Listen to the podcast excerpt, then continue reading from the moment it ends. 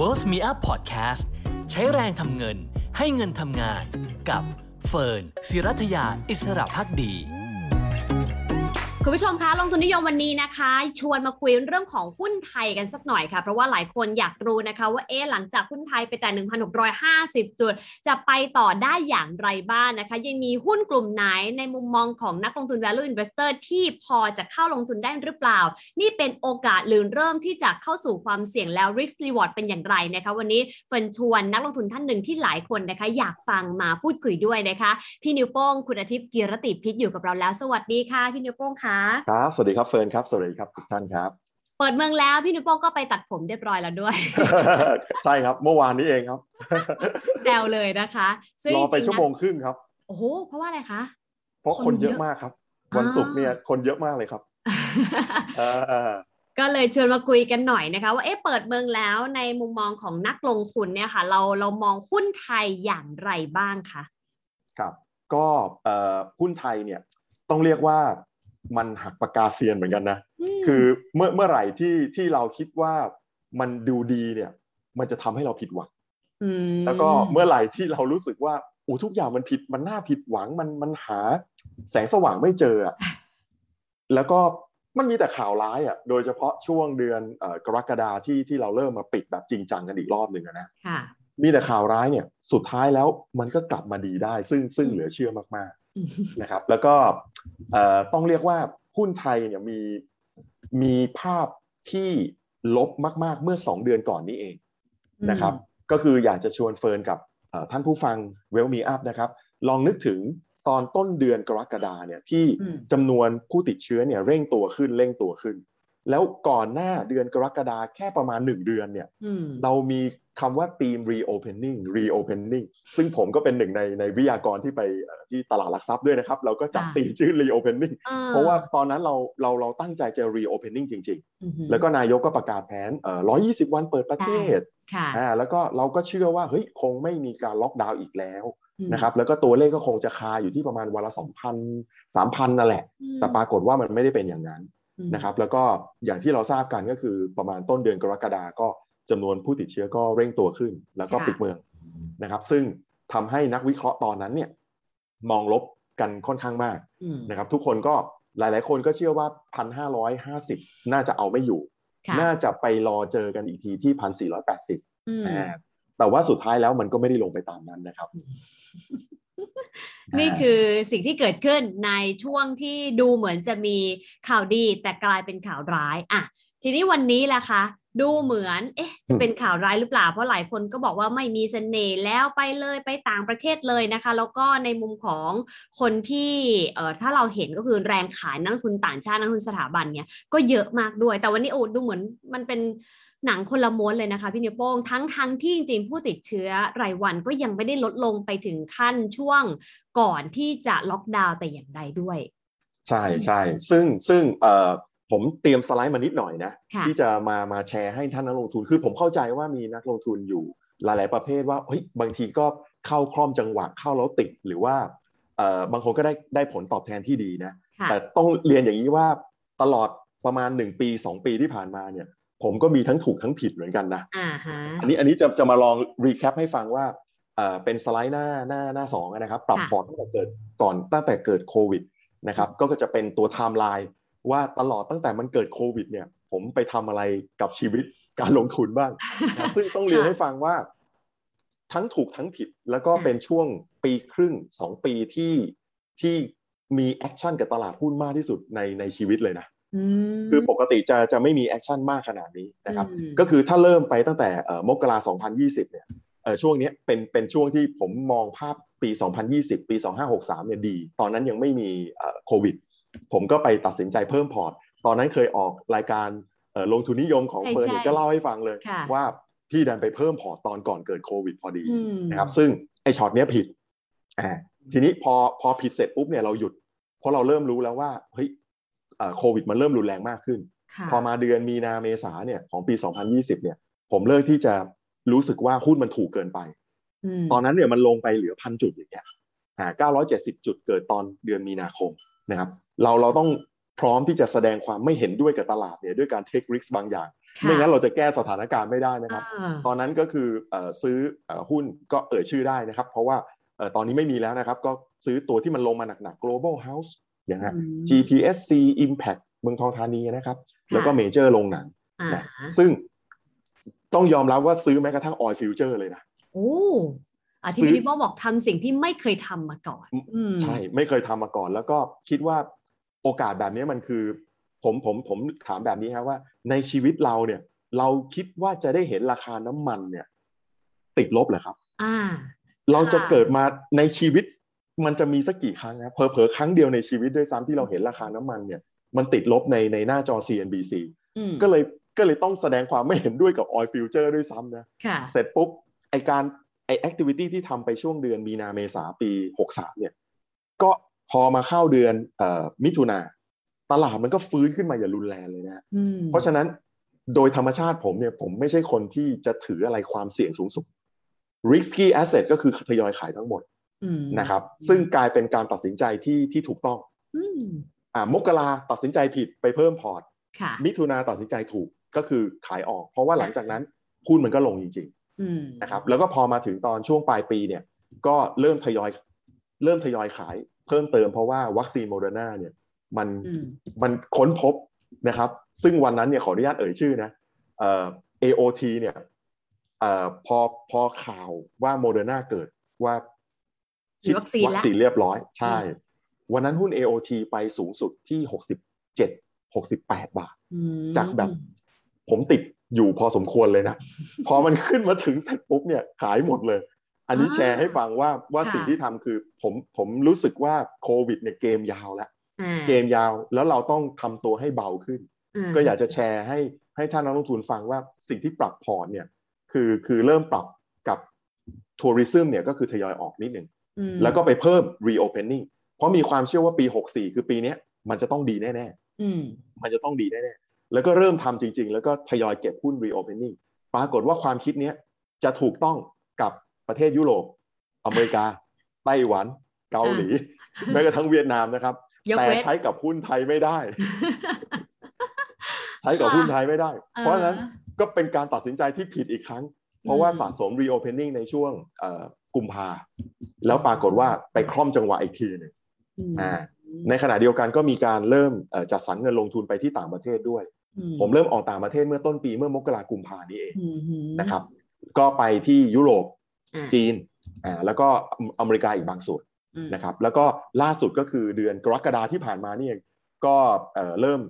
ปรับพอร์ตมาเป็นหุ้น ICT แล้วก็พวก utility โรงไฟฟ้ามากขึ้นครับอันนี้คือคือภาพทั้งไทม์ไลน์จะเห็นได้ว่าอืมนักลงทุนเนี่ยทำทั้งถูกทั้งผิด ไม่ว่าจะมีประสบการณ์เป็น 10 ปี 20 ปีเนี่ยคุณก็ยังอยู่ในวังวนของการทำถูกทำผิด ไม่ใครบอกทำถูกตลอดบวกตลอดในทุกๆ action คนนั้นโกหกครับ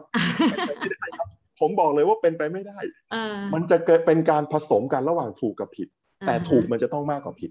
อืมอ่าเปอร์เซ็นต์มันต้องสูงกว่า ไม่งั้นคุณจะยืนอยู่ในตลาดไม่ได้ตังค์คุณจะหมดครับอืมนะครับ ทีนี้ค่ะอันนี้อันนี้ไปที่หน้าสไลด์ถัดไปตอบคำถามตรงๆของน้องเฟิร์นเลยฮะอืมว่า เอ๊ะแล้วหุ้นไทยอะนับจากเนี้ยมันจะเป็นยังไงมันขึ้นมาแรงมาที่ค่ะพันหกร้อยห้าสิบ ทีนี้ผมผมเรียนอย่างนี้ ครึ่งปีแรกเนี่ย global ฟื้นเราไม่ฟื้นอืมเพราะฉะนั้นหุ้นที่อิงกับ global ครึ่งปีแรกจึงเป็นหุ้นที่ perform ดี ในช่วงอะครึ่งปีแรกค่ะไม่ว่าจะเป็น commodity อืมขนส่ง กัญชาอิเล็กเหล็กเรืออืมอีกครั้งก็คือ commodity นะฮะไม่ว่าจะเป็น hard commodity soft commodity นะขนส่ง กัญชาอิเล็กทรอนิกส์เหล็ก แล้วก็เรือเดินอ่าอืมเรือเทกองหรือเรืออะไรก็ตาม แต่พอมาครึ่งปีหลังคือตอนเนี้ยภาพมันกลับ ตอนนี้เราอยู่ที่เดือนกันยายนนะครับเราจะเห็นได้ว่าหุ้นที่ perform มาตั้งแต่ครึ่งปีหลังโดยเฉพาะเอ่อผ่านโควิด เดือนกรกฎาที่ผ่านมาเนี่ยอืมมันกลายเป็นตระกูลหุ้นธนาคารอืมมันเป็นมันเริ่มเป็นหุ้นสื่อสารค่ะเริ่มเป็นค้าปลีกเริ่มเป็นเอ่อรถไฟฟ้าเริ่มมาอ่าฮะนะซึ่งนี่ยังผมสำหรับผมยังถือว่ามันยังมันยังเปล่งประกายของ reopening ไม่เต็มที่นะอะ เพราะฉะนั้นอ่าในภาพเนี่ยก็คือหุ้นไทยถ้ามองภาพรวมดัชนีแพงไหม ผมรู้สึกว่า 1,650 แพงสำหรับปี 2564อืมแต่ถ้าโฟกัสเป็นตัวตัว บางตัวมีแพงเกินไป บางตัวยังไม่ไป อันเนี้ยเป็นหน้าที่และเป็นการบ้านของนักลงทุนครับ ค่ะก็เลยต้องถามถึงหลักการเลือกหุ้นแหละเวลาเราเป็น VI นะคะพี่นิวโป้งก็จริงๆ ชอบคุยกับพี่นิวโป้งเพราะว่าถ้าคุณผู้ชมสังเกตนะคะ พี่นิวโป้งจะ bare fact ตลอดคือทำอะไร ถูกผิดบอกหมดนะคะ เพื่อให้เราได้มี lesson learn ที่เกิดขึ้นนะคะ แต่ทีนี้สิ่งที่เราโฟกัสก็คือนับจากนี้นะคะ ว่าเอ๊ะแล้วนักลงทุนที่ลงทุนในหุ้นไทยเขาจะมีหลักเลือกหุ้นนะคะ ที่น่าจะไปต่อได้หลังโควิด -19 อย่างไร อย่างพี่นิวโป้งเองใช้หลักอะไรในการเลือก เพราะว่าก่อนหน้านี้ action เร็วนะคะ ซื้อสิ่งที่ไม่เคยทำมาก่อนนะคะ ขายเร็วนะคะ แล้วก็มีความผิดพลาดและถูกในช่วงเวลาสั้น ๆ เท่านั้นเอง นับจากนี้ล่ะคะครับ อ่านับจากนี้เนี่ยคือต้องเรียกว่า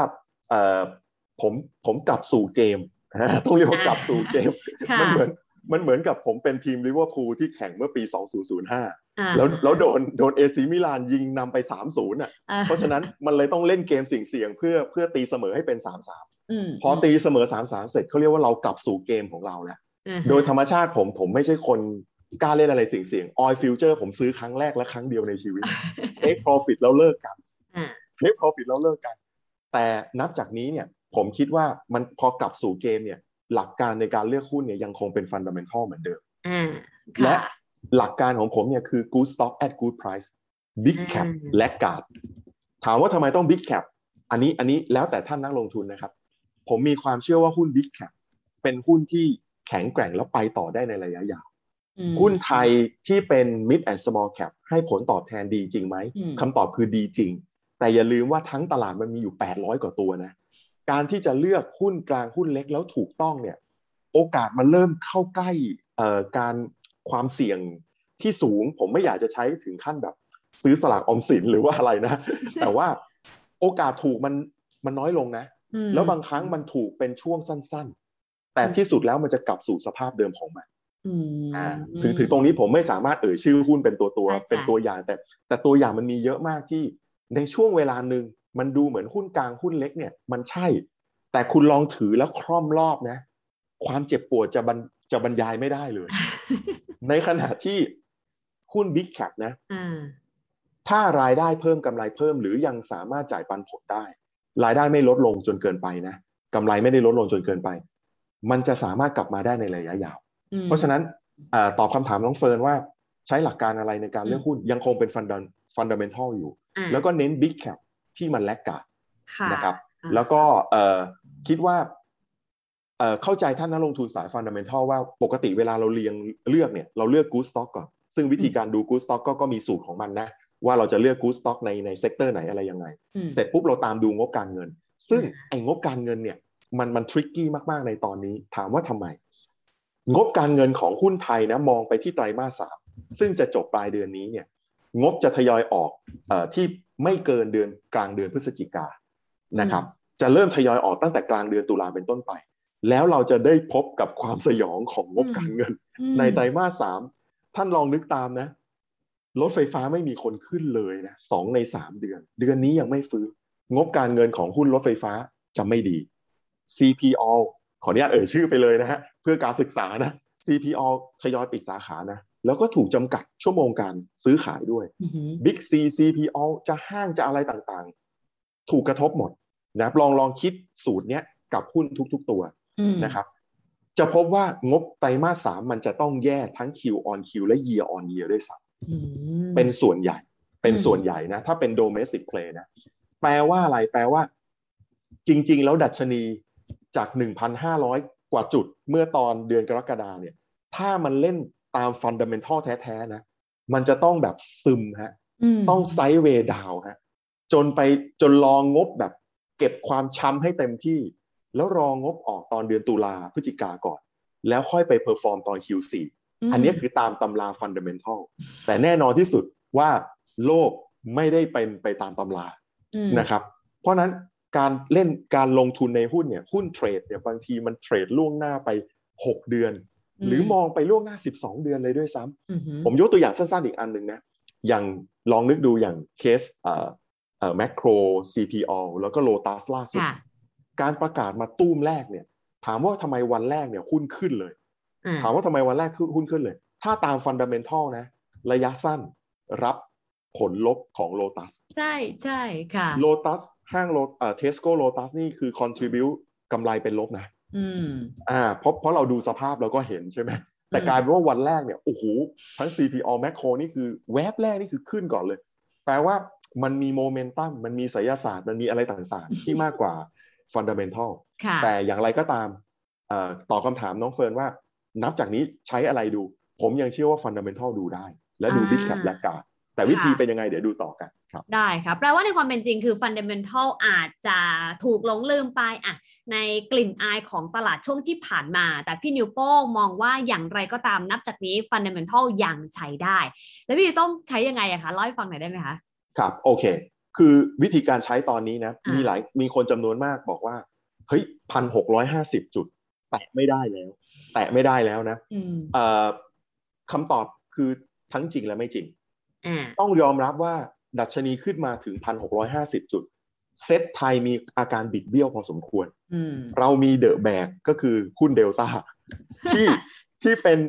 หุ้นอิเล็กทรอนิกส์มูลค่า 9 แสนล้านเอเนี่ยอเออขึ้นมาเป็นอันดับสองรองจากปตทค่ะใหญ่กว่า AOT ใหญ่กว่า AOT ใหญ่กว่าใช่ Advance ใหญ่กว่าอ่าฮะ CTO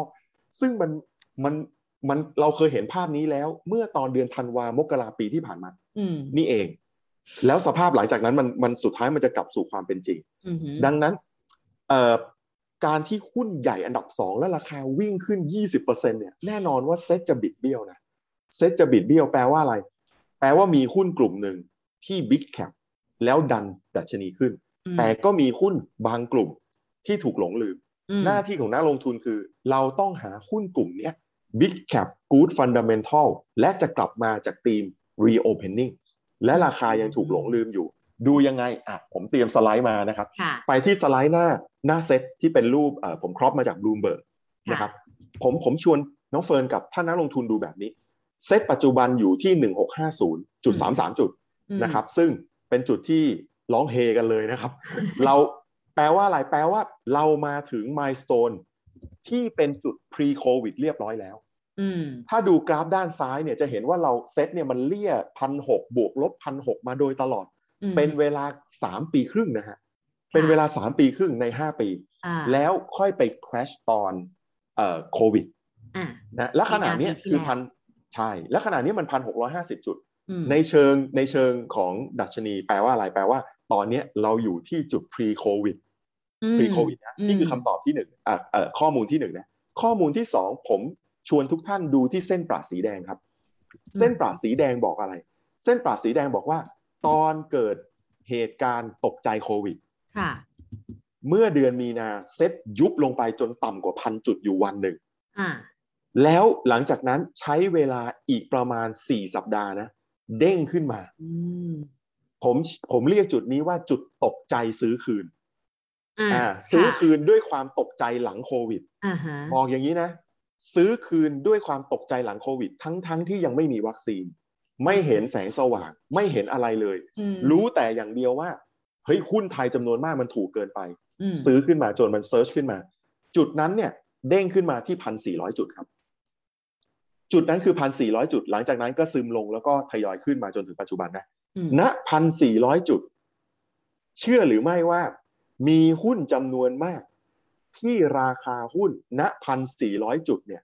ยังสูงกว่าราคาหุ้นที่พันหกร้อยห้าสิบจุดอ่าอ่าเป็นบิ๊กแคปด้วย แล้วถามว่าแลกการ์ดดูยังไง ดูจุดนี้ก็ได้ เราไม่ต้องไปเทียบกับจุดยุคสุดก็ได้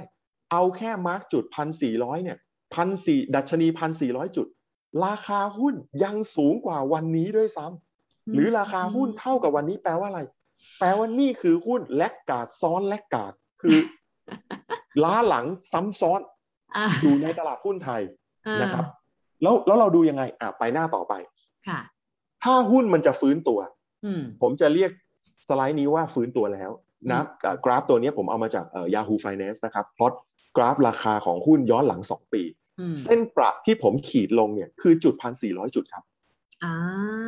หุ้นที่ผมเอามาพลอตตรงนี้มี 5 ตัว เป็นหุ้นท่องเที่ยวทั้งหมด คือมมินอืมไมเนอร์นะครับ CENTEL โรงแรมนะครับ AOT ท่าอากาศยานนะครับอะเป็นหุ้นท่องเที่ยว 3 ตัว แล้วก็หุ้นที่เป็น commodity อีก 2 ตัวคือปตท GC แล้วก็บ้านปูค่ะ เป็นกลุ่มที่ฟื้นแล้วทั้งสิ้น จะเห็นได้ว่าราคาปัจจุบันที่พันหกร้อยห้าสิบมันสูงกว่าราคาที่ดัชนีพันสี่ร้อยจุดทั้งหมดอืมไอ้แบบเนี้ยคือเป็นกลุ่มฟื้นแล้วอืมแล้วราคาหุ้นกลุ่มเนี้ยคือเป็นกลุ่มที่ส่วนใหญ่ เริ่ม perform ตั้งแต่ต้นปีกลางปีค่ะ แบบเนี้ยตามตำรา เซ็ตขึ้นหุ้นขึ้นอ่าอ่าเซ็ตขึ้นหุ้นขึ้น แปลว่ากลุ่มพวกนี้เราไม่ได้เปรียบ ถ้าเราซื้อตอนนี้เราไม่ได้เปรียบนะค่ะถ้าเราซื้อตอนนี้แปลว่าอะไร แปลว่าเราเชื่อว่า long term หุ้นกลุ่มนี้มี growth story ลงทุนได้ระยะยาว ถ้าเราจะซื้อตอนนี้นะอืมแปลว่าซื้อเพื่ออนาคตไม่ได้ซื้อเพื่อถูกวันนี้อืมแต่ถามว่าซื้อเพื่อถูกวันนี้ยังไง ดูสไลด์ถัดไปครับค่ะสไลด์นี้ชื่อว่า ICT อ่าฮะชื่อว่า ICT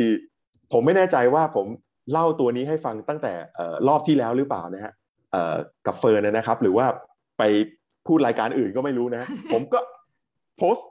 อันนี้แหละ แล้วผมบอกผมไม่เห็นด้วยว่าหุ้น ICT มันจะมันจะตกต่ำขนาดนี้อืมเฟิร์นลองดูนะ เส้นประคือจุดพันสี่ค่ะหุ้นใน ICT ที่ผมเอามาพลอต มี 4 ตัวโอ้ DTAC ค่ะ Advance True แล้วก็ InTouch าฮะเชื่อหรือไม่มี InTouch ตัวเดียวเท่านั้นที่อ่าราคาสูงกว่าตอน 1,450 จุดอืมมี InTouch อยู่ตัวเดียวเท่านั้นที่ราคาสูงกว่าอืมตอนดัชนีโทษ ตอนดัชนีพันสี่อืมนะครับมี InTouch อยู่ตัวเดียว ที่เอ่อสูงกว่า ถามว่าทำไมสูงกว่า เพราะมีเพราะมีเอ่อ story ของ Grow เอ่อ Gulf Energy อะ Gulf ใช่ค่ะมันมี story ของ Gulf Energy ในการในการ M&A อ่าถ้าไม่มี story ตัวนี้ InTouch ผมเชื่อว่าก็ตามเพื่อนอืมแล้วเฟิร์นและท่านผู้ชมลองดูฮะ เส้นสีเขียวคือ Advance อืมเส้นสีแดงคือ True เส้นสีฟ้าคือ d t แทหุ้นทุกตัวราคา ณ ดัชนีพันหกร้อยห้าสิบต่ำกว่าดัชนีพันสี่อ่าทุกตัวค่ะแปลว่าอะไร ถ้าเราใช้คำว่าล้าหลังซ้ำซ้อน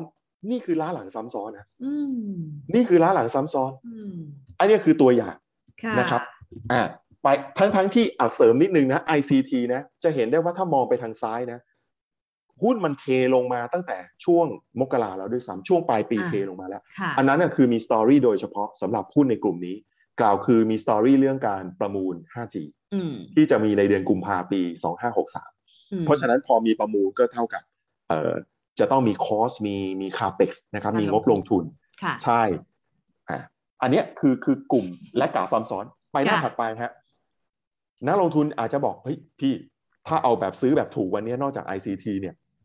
ดูจากทรงนี้นะแล้วมีอะไรอีกอ่าคำตอบคือโรงไฟฟ้าอืมแต่โรงไฟฟ้า มีทั้งโรงไฟฟ้ารุ่นใหม่และโรงไฟฟ้ารุ่นเก่าอืมอืมอ่า ลองดูนะ รูปกราฟโรงไฟฟ้า Yahoo Finance เนี่ยเป็นโรงไฟฟ้า6ตัว ค่ะ Echo ลาดบุรีเป็นโรงไฟฟ้าแบบ IPP ดั้งเดิมอ่าฮะ GPSC Gulf Energy EA b q u i m เป็นโรงไฟฟ้าแบบเอ่อ IPP ผสม SPP นะครับก็แล้วก็มีมีพลังงานทางเลือกด้วยอืมนะครับสี่เอ่อสี่ตัวหลัง จะเห็นได้ว่ากราฟเนี่ยมันถูกแบ่งดิวิชันเลยอืมมันจะมีสี่ตัวที่ไปกองอยู่ด้านบนอืมและดูแล้วดูดูเรียกว่า performance ของมันเนี่ยเอ่อสูงกว่า นะครับสูงกว่าหรือหรือส่วนใหญ่จะจะจะต่ำกว่าไอตอนพันสี่ร้อยจุดไม่เท่าไหร่ค่ะในขณะที่มีสองตัวเนี่ยที่เคลียร์คัดชัดเจน ว่าและกาดซ้ำซ้อนอ่าฮะมันคือเส้นสีดำกับเส้นสีฟ้ามันคือเอ็กโกและลาดบุรีครับอ่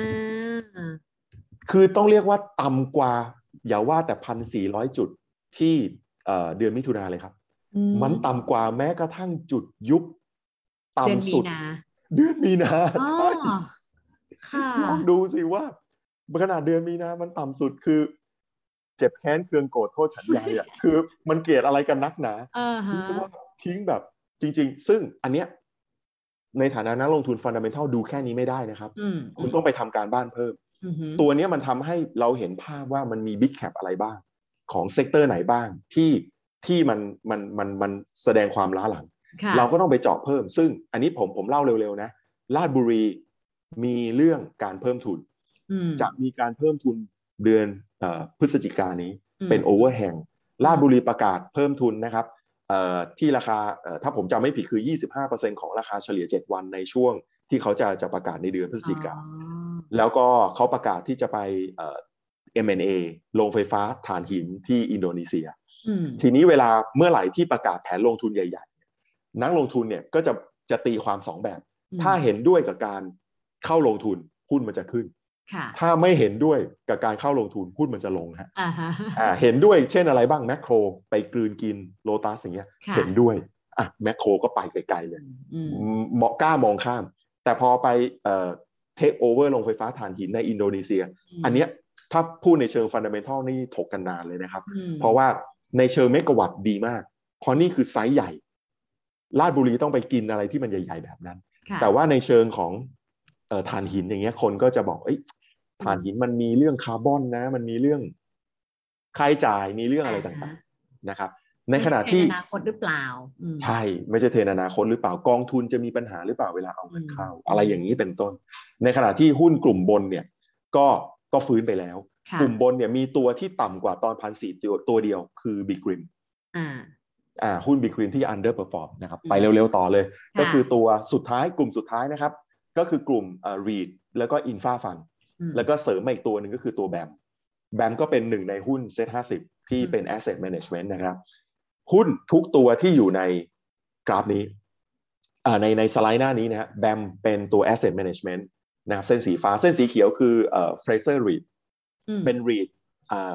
คลังสินค้าแล้วก็โรงงานให้เช่าค่ะนะครับเอ่อ WHART ก็เป็น REIT ของ WHA ที่เป็นคลังสินค้าแล้วก็โรงงานให้เช่าอืม CPN REIT เส้นสีเหลืองเป็นเอ่อ REIT ของ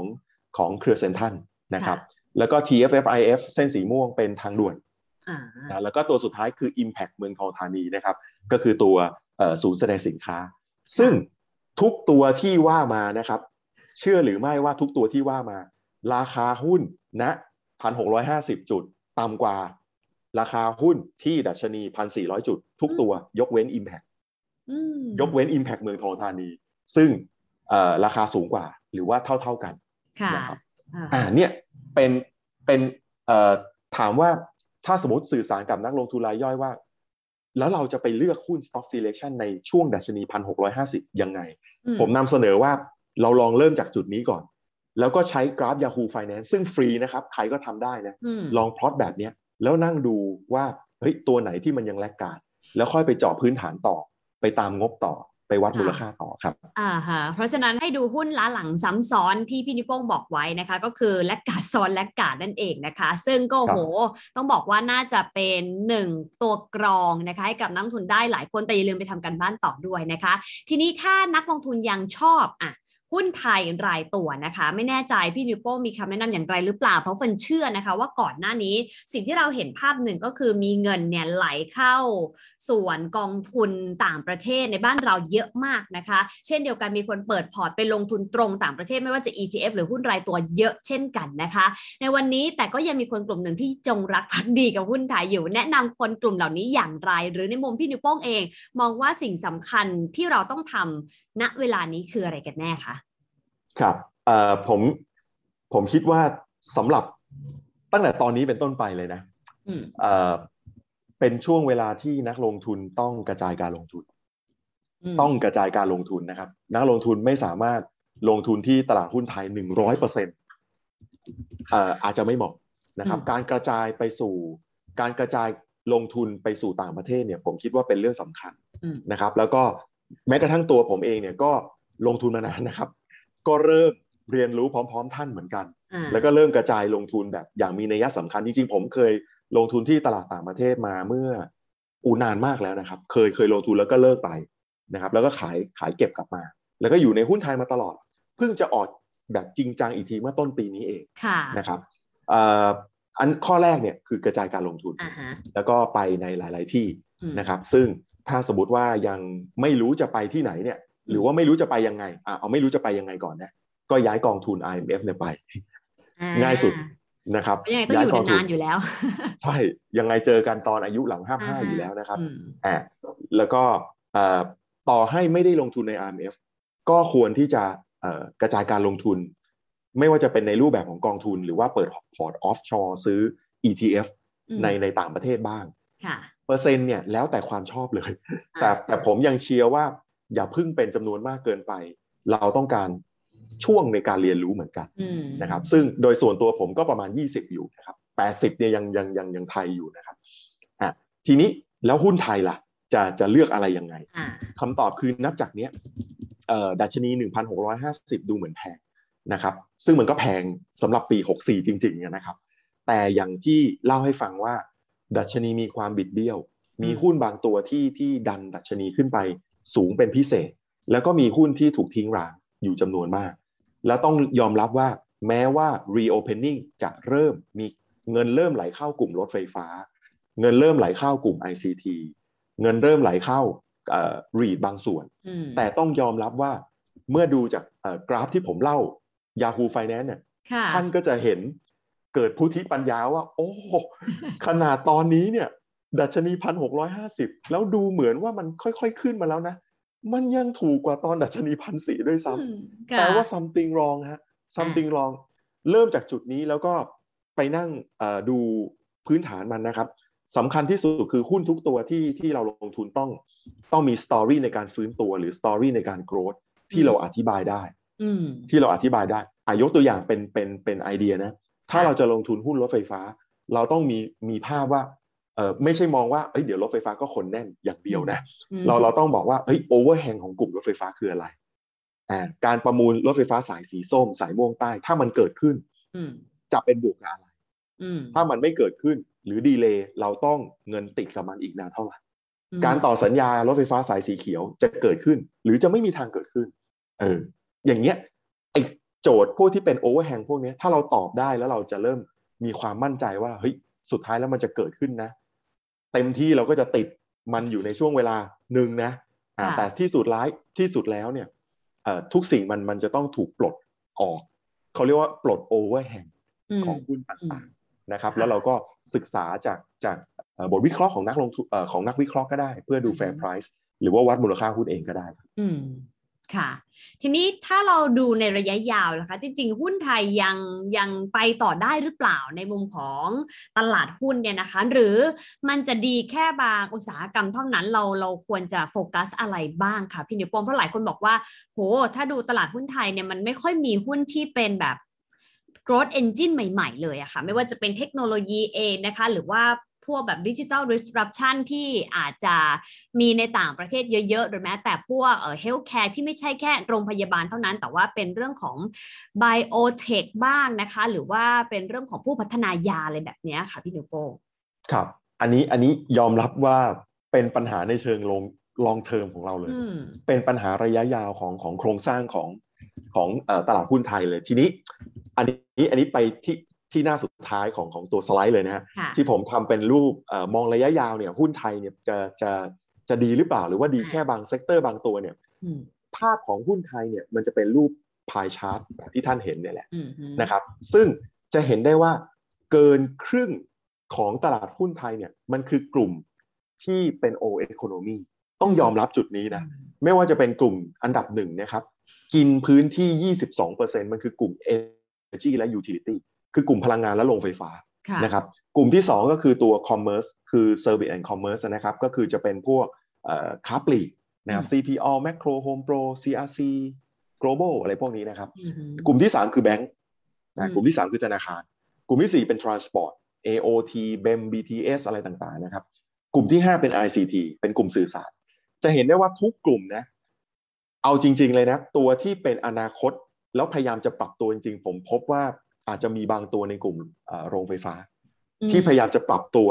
เข้ากับโลกยุคใหม่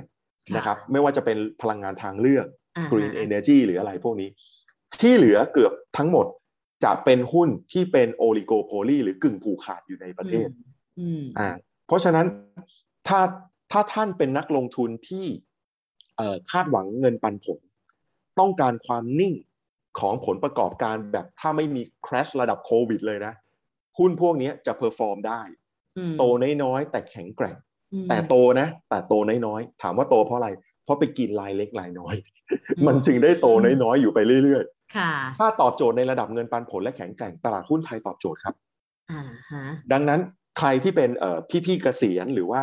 คนที่ใกล้เกษียณแล้วอยากจะจัดพอร์ตแบบ income focus มเอาเงินปันผลตลาดหุ้นไทยตอบโจทย์อืมแต่ถ้าสมมุติว่าท่านยังเป็นเอ่อ Gen Z Gen Y ต้น ต่อให้เป็น Gen X แบบผมก็ตามนะที่ยังคาดหวังโกรธมาก ๆ อยู่นะ ส่วนเนี้ยพอเราเห็นความเป็นจริงอันนี้นะเราจะพบว่าเราจำเป็นต้องหนึ่งคือแบ่งเงินบางส่วนไปลงทุนต่างประเทศอืมกับสองคือถ้าจะลงทุนหุ้นไทยแล้วระยะหวังผลสามปีผมอืมเชื่อว่าในสามปีเนี้ยนับจากนี้นะ ประเทศไทยจะทยอยฟื้นตัวอืมคือให้สามปีนี่ถือว่า อย่าเรียกว่าดูถูกประเทศนะคือเพราะว่าประเทศอื่นมันมันฟื้นภายในเวลาแค่ประมาณแค่ปีกว่าๆมันก็ฟื้นแล้วค่ะแล้วทุกอย่างมันมันมันกลับมาดัชนีมัน all time high กลับมาหมดนะอืมแต่ประเทศไทยฟื้นแน่ แต่ผมหวังว่าจะไม่ใช้เวลาเกินเกินสามปีนะอ่าอ่าไม่ไหวแล้วนะอืมครับ แต่แน่นอนที่สุดถามว่าอะไร เพราะว่า Service Sector ของไทยเนี่ยมันใหญ่มากครับใช่ค่ะ Service Sector เนี่ยผมผมดูข่าวเมื่อไม่กี่วันก่อนเนี่ยแรงงานในภาคอุตสาหกรรมเนี่ย คิดเป็น8%เองนะอืมแต่แรงงานในภาคบริการเนี่ย50กว่าเปอร์เซ็นต์นะฮะค่ะ50กว่าเปอร์เซ็นต์ซึ่งเป็นเรื่องจริงนะ โรงแรม สปานวดเอ่อร้านอาหารอะไรอะไรต่างๆเนี่ย Service Sector พึ่งพาการท่องเที่ยว Service Sector พึ่งพาการเปิดเมืองอืมเมื่อไหร่ที่ที่ภาคภาคนี้กลับมานะ เศรษฐกิจโดเมสติกมันจะหมุนแบบปุ๊บปั๊บปุ๊บปั๊บเลย แล้วก็ค่ะจะกลับมาทุกอย่างจะจะค่อยๆ bottom out อะอ่าฮะ CPO 7 11ในพื้นที่ที่เป็นเมืองท่องเที่ยวก็จะทยอยกลับมาเปิดอืมหลังจากที่ปิดไปอืมพัทยงพัทยากลับมา หัวหินกลับมา เชียงใหม่กลับมาภูเก็ตสมุยกระบี่กลับมาค่ะอย่างนี้นี่คือขาขึ้นของประเทศไทยแต่ว่าเออเราก็คาดหวังที่จะทยอยขึ้นมาเนี่ยในระยะเวลาในระดับก่อนโควิดอะอืมในระดับก่อนโควิดนั่นคือนั่นคือการเติบโตในในระดับเต็มที่ของไทยนะซึ่งเหมือนกับที่นักวิเคราะห์หลาย ๆ ท่านก็มองว่า เราคงไปที่ระดับ all time high ได้อีกครั้ง คือมาร์กไว้ที่ 1850 จุด หลังจากนั้นถ้าเรามาได้คุยกันอีกทีนะ ผมตอบไม่ถูกแล้วว่าเราจะไปไหนต่ออืมอันนี้เรียนตรงๆว่ายังยังนึกไม่ออก ตอนค่ะนาทีนี้ยังนึกไม่ออกนะครับ ตอนนี้เรายังเป็นหุ้น O economy แล้วก็เอ่อเน้น domestic consumption ซึ่งอืมผมเชื่อว่าการเติบโตในระยะ 3 ปีข้างหน้ายังพอมีอืมแต่ถ้าสมมติเราไปถึงจุดนั้นได้เร็วกว่าที่คาดเนี่ย การตามจะไปต่อได้จะต้องอาศัยนวัตกรรม แล้วก็หุ้น new เทคโนโลยีใหม่ๆล่ะอ่าที่ที่ค่ะที่เข้ากับโลก disruption แล้วซึ่งตอนเนี้ยยังเห็นไม่ชัดครับอ่าฮะ แล้วก่อนหน้านี้นะยอมรับว่าหลายคนก็บอกว่าเอ้กองทุนกองแรกหรือว่าสิ่งที่เราเนี่ยลงทุนได้ง่ายสุดคือเซ็ตห้าสิบเนาะคือหุ้นที่มีขนาดใหญ่สุดในบ้านเรา 50 ตัวนะคะ ซึ่งเฟิร์นก็เชื่อว่าในย้อนกลับไปนะคะอีเวนต์สองสามปีที่แล้วเนี่ยก็ก็ยังตอบโจทย์นะคะ แต่วันนี้แหละคะถ้ามีคนมาถามพี่นิวโป้งบอกว่าเซ็ตห้าสิบเนี่ยยังเป็นสิ่งที่เราลงทุนได้ในระยะยาวกับการ DCA หรือเปล่าพี่นิวโป้งจะตอบคำถามนี้ว่าอะไรคะเอ่อ ผมจะถามผมผมต้องถามกลับก่อนว่าอืมเราคาดหวังอะไรอ่าอ่าถ้าเราบอกว่าเราคาดหวังการเติบโตในระดับระดับเป็นสิบเปอร์เซ็นต่อปีอืมขึ้นไปเรื่อยๆ ระยะยาวๆเนี่ย ผมจะตอบว่าเซ็ตห้าสิบอาจจะไม่ตอบโจทย์อืมเซ็ตห้าสิบอาจจะไม่ตอบโจทย์นะครับ ถ้าถ้าคาดหวังระดับแบบยาวเป็นสิบปีเลยนะ แต่ถ้าคาดหวังในระดับเอ่อระยะทำการสั้น ๆ เนี่ย ไม่เกินสามปี ผมคิดว่ามันยังพอไปได้นะอืมมันยังพอไปได้ด้วยระดับโกรธที่ไม่สูงมากนะอืมด้วยระดับโกรธที่ไม่สูงมากค่ะเพราะว่าภายในเซตห้าสิบเนี่ยมันเบี้ยวไปเบี้ยวมาด้วยอืมด้วยเดลต้าบ้างด้วยอินทัชบ้างด้วยกับเอเนอร์จีบ้างอ่าฮะมันมันมันเลยทำให้มันมีความผิดเพี้ยนอยู่ในเซตห้าสิบอยู่พอสมควรอืมนะครับ เพราะฉะนั้นถ้าสมมุติว่าอย่างคราวที่แล้วที่เฟิร์นเอ่อสัมภาษณ์เราสัมภาษณ์กันหลายรอบตั้งแต่เกิดค่ะโควิดเนี่ยอ่าฮะ ถ้าสัมภาษณ์รอบแรกเนี่ยพี่บอกเลยคิดอะไรไม่ออกเซตห้าสิบไปเลยอ่าเพราะดัชนีมันพันสองอืมดัชนีมันพันสี่อืมดัชนีมันพันหนึ่งนะฮะเพราะฉะนั้นคำตอบของผมเนี่ยจะชัดมากผมบอก คิดอะไรไม่ออกไปเซตห้าสิบแต่แต่ตอนเนี้ยเซตพันเซตห้าสิบพันเซตอยู่ที่พันหกร้อยห้าสิบอืมแล้วเซตห้าสิบนี่ outperform ด้วยนะอ่า outperform ในภาพรวมด้วย เพราะฉะนั้นถ้าคาดหวังระยะเอ่อสั้นหน่อยมยังพอได้อืมแต่อย่าคาดหวัง growth เยอะนะอ่า แต่ถ้าคาดหวัง growth เยอะๆ และระยะยาวๆ ตัวนี้อาจจะอาจจะไม่ได้ตอบโจทย์มากมากนะครับ เพราะฉะนั้นสิ่งสำคัญต้องกลับมาดูตัวเองด้วยเหมือนกันนะคะ อย่างที่พี่นิวโป้แนะนำเสมอนะคะ เพราะว่าพี่นิวโป้เนี่ยทราบสไตล์ตัวเองอยู่แล้วว่าเป็น fundamental นะคะ คือลงทุนพื้นฐานไม่ชอบเสี่ยงสูงสูงนะคะ แต่ต้องยอมรับว่า 1 ปีครึ่งที่ผ่านมา เป็นสิ่งที่ไม่เคยทำมาตลอดชีวิตนักลงทุนนะคะ ไม่ว่าจะเป็นการไปลง oil futures ก็ตามนะคะ อาจจะด้วยเห็นโอกาสในวิกฤตจริง ๆ ที่ราคาน้ำมันติดลบไปในช่วงเดือนเมษายนนะคะ แต่ว่าก็เข้าเร็วและออกเร็วนะคะแล้วก็มีวินัยมาก เช่นเดียวกับเรื่องของการฉายภาพให้เห็นไทม์ไลน์นะคะของพอร์ตพี่นิวโป้งเองว่าทำอะไรไปบ้างตั้งแต่ช่วงต้นปีที่แล้วจนถึงณปัจจุบันนี้นะคะ ถ้าเราสังเกตเลยนะคะพี่นิวโป้งก็ฉายภาพให้เราเห็นชัดทีเดียวค่ะว่า 1650 แพงไหมแพง แต่มันจะมีหุ้นบางตัวแหละ ที่มันแลกกาดซ้อนแลกกาดนะคะ หรือว่าแลกกาดซ้ำซ้อนนะคะ ซึ่งพี่นิวโป้งก็ฉายให้เห็นแล้วในหลายกลุ่มอุตสาหกรรมนะคะ ซึ่งแต่ละกลุ่มเองอะก็จะมีหุ้นบางตัวนะคะ ที่แม้ดัชนี1,650 จุดแล้ว ราคายังต่ำกว่าตอนดัชนี 1,400 จุดด้วยซ้ำนะคะ อย่าลืมไปทำกันบ้านแล้วก็ศึกษาเพิ่มเติมด้วยนะคะ แต่ท้ายที่สุดค่ะพี่นิวโป้งบอกว่าต้องกระจายการลงทุนนะ คือหุ้นไทยนับจากเนี้ย3ปีเราอาจจะเห็นไปได้ต่อจากเรื่องของการเตรียมที่จะกลับเข้าสู่ภาวะเศรษฐกิจปกติ แต่คำถามคือหลังจากนั้นล่ะ growth engine ตัวใหม่หลักคืออะไร พี่นิวโป้งเองก็จากที่ fully invest ในหุ้นไทย 100%ตอนนี้ก็กระจายไปต่างประเทศแล้ว 20%นะคะ แล้วก็หุ้นที่บิดเบี้ยวนี้ก็ถือว่าเป็นโอกาสได้ด้วยเช่นเดียวกัน อยู่ที่เรามองแล้วก็ทำกันบ้านหนักแค่ไหน วันนี้ขอบคุณมากจริงๆ พี่นิวโป้งเดี๋ยวมีโอกาสชวนคุยใหม่นะคะ ใครอยากให้เฟิร์นคุยกับพี่นิวโป้งประเด็นไหนก็ลองคอมเมนต์มาได้นะคะเผื่อจะได้ชวนพี่นิวโป้งคุยเรื่อยๆด้วยนะคะ วันนี้ขอบคุณมากนะคะ สวัสดีค่ะ ครับ สวัสดีครับ สวัสดีครับ